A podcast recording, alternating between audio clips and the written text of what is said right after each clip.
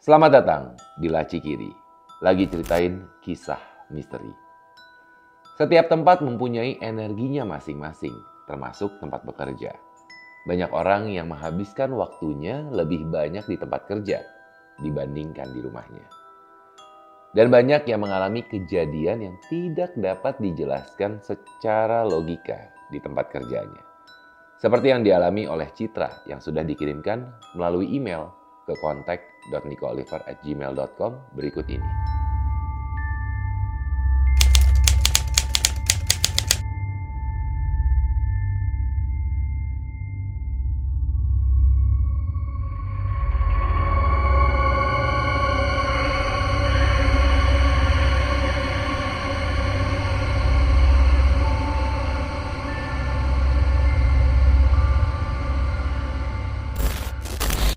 Pengalaman ini dialami oleh Citra sekitar tiga tahun yang lalu pada saat dia masih bekerja di salah satu perusahaan multinasional yang kantornya berada di wilayah Jakarta Barat.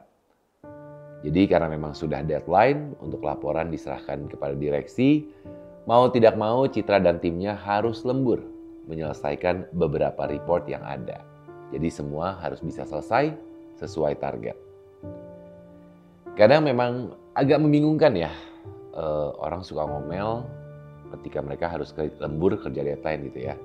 Padahal mau nggak mau sebenarnya kita harusnya sadar nih bahwa kita bisa saja menyelesaikan pekerjaan kita dengan cara terbiasa nyicil pekerjaannya. Dan ternyata hal ini pun juga sudah dilakukan oleh Citra. Tapi ternyata memang dia harus lembur. Karena meeting tim besar bakal dilakukan Senin pagi Akhirnya di hari Jumat, Citra dan timnya pun kelabakan. Harus menyelesaikan semuanya. Gak cuma report alias laporan, tapi juga harus bikin presentasi rencana kerja timnya buat tiga bulan ke depan.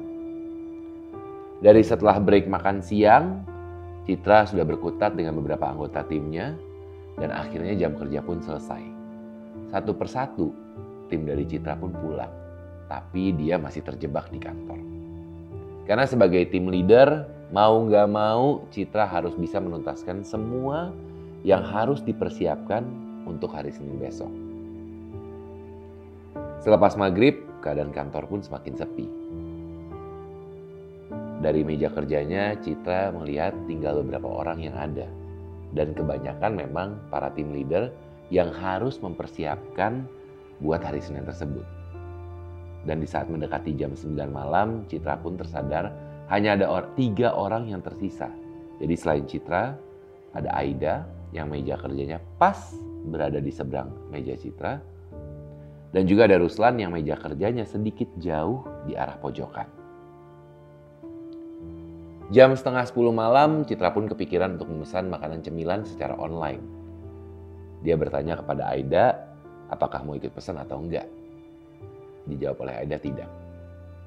Dan setelah itu sekaligus menuju ke toilet yang memang kebetulan searah dengan meja Ruslan, Citra pun bertanya kepada Ruslan mau ikut pesan atau enggak.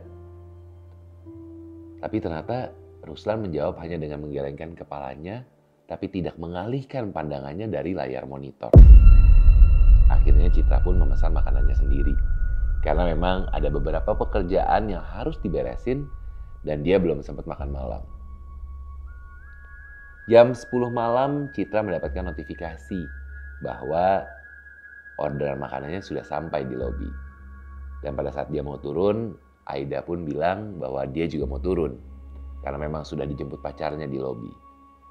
Akhirnya Citra dan Aida pun turun bersama dan kemudian mereka berpisah di lobi pada saat Aida menuju ke arah luar lobi dan Citra menuju ke arah resepsionis untuk mengambil makanan yang sudah dititipkan di sana. Citra pun kembali ke atas. Pas sampai di atas, dia melihat Ruslan tidak ada di mejanya.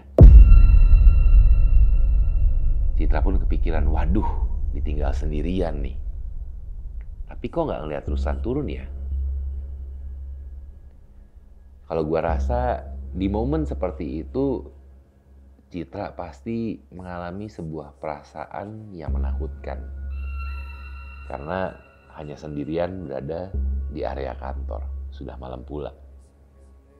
Tapi ternyata Citra melihat komputer Ruslan masih menyala. Jadi dia pun agak sedikit lebih tenang dan kembali ke mejanya. Gak berapa lama, dia melihat Ruslan sudah kembali ke mejanya. Jam 11 malam, petugas keamanan kantor pun masuk ke dalam ruangan. Melihat Citra masih ada di meja, dia bilang, Wah, masih kerja mbak? Jangan kemalaman loh.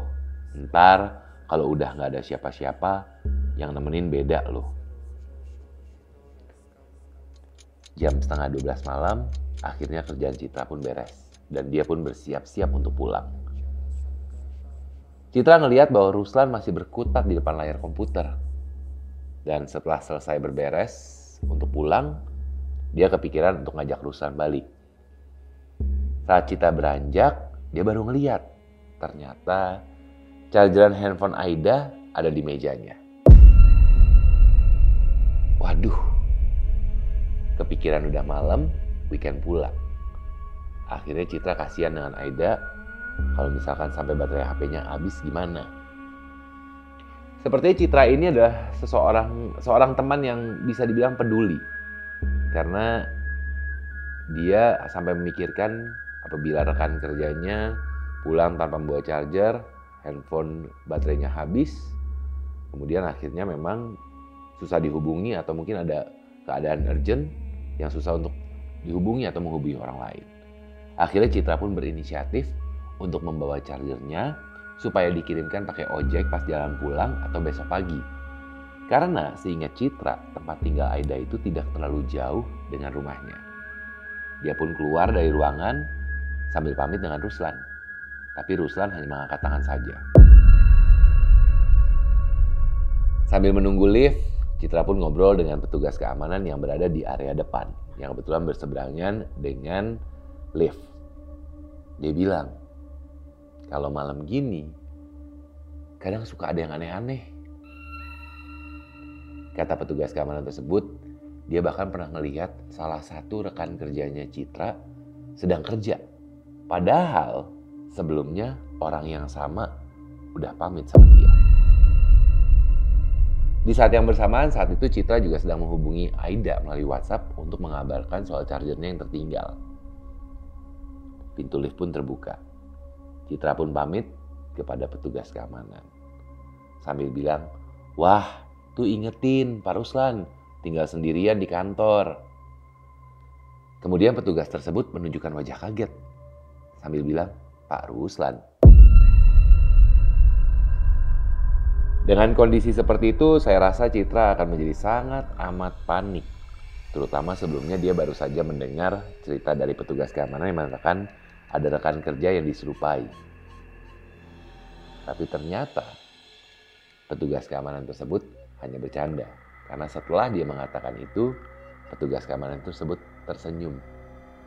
Ya bu, nanti saya bilangin di saat Citra sedang menutup pintu lift. Dan kemudian di saat yang bersamaan, petugas tersebut juga kembali bilang, Bu, kalau enggak, ibu bilang aja sama Pak Ruslan sendiri. Sambil berusaha menahan lift. Tuh, Pak Ruslan juga mau pulang. Karena memang di saat yang bersamaan, ternyata Ruslan sedang menuju lift membawa tasnya dan kemudian masuk ke dalam lift bersama Citra. Dari ketegangan yang dirasakan oleh Citra saat itu, gua rasa sebenarnya dia sudah mulai tenang. Ketika diceritakan oleh petugas satpam mengenai kejadian horor di kantor, dia berpikir Ruslan, tapi tiba-tiba dia masuk ke dalam lift bersama dengan Ruslan. Dan saat lift mulai turun, di saat yang bersamaan masuk WhatsApp dari Aida yang bilang boleh banget kok dikirimin chargernya. Soalnya tadi dia buru-buru balik pas jam 5 sore karena nggak enak badan. Tapi di saat yang bersamaan Citra pun ingat bahwa dia sempat ngobrol dan turun lift bersama Aida di sekitar jam 10 malam. Artinya tadi Citra turun sama siapa? Dan di saat Citra sedang bingung, dia Ruslan pun bertanya, kenapa? Akhirnya Citra berusaha ngejelasin bahwa apa yang dialami Dia turun bersama Aida yang jam setengah 10 malam, tapi Aida ternyata sudah pulang dari jam 5 sore. Dan Ruslan pun mengatakan, ya makanya tadi ketika ditanya sama Aida atau ditanya sama Citra, dia tidak memberikan respon apa-apa. Karena sebenarnya dia berpikir bahwa Citra itu adalah penjaga di kantor yang memang mengikuti perwujudan dari Citra. Apalagi ternyata kata Ruslan, dia sempat melihat bahwa Citra ini seperti sedang berbincang sendiri. Hmm. Sebenarnya menarik apa yang dialami oleh Citra dan saya rasa pun juga banyak teman-teman yang mengalami hal-hal yang bisa dikatakan horor atau di luar logika ketika berada di kantor. Tapi kadang-kadang memang kita selalu terbuai dengan kebiasaan sehingga akhirnya kita lupa apabila terjadi hal-hal kecil yang tidak seperti biasanya, terutama ketika hal tersebut datang dari sosok yang rupanya kita kenal. Nah, kalau Anda punya pengalaman yang tidak masuk akal saat bekerja, silakan share di kolom komen atau bisa juga diceritakan melalui email ke kontak.nicooliver@gmail.com. Terima kasih sudah menikmati Laci Kiri, lagi ceritain kisah misteri. Kita ketemu di Laci Kiri berikutnya.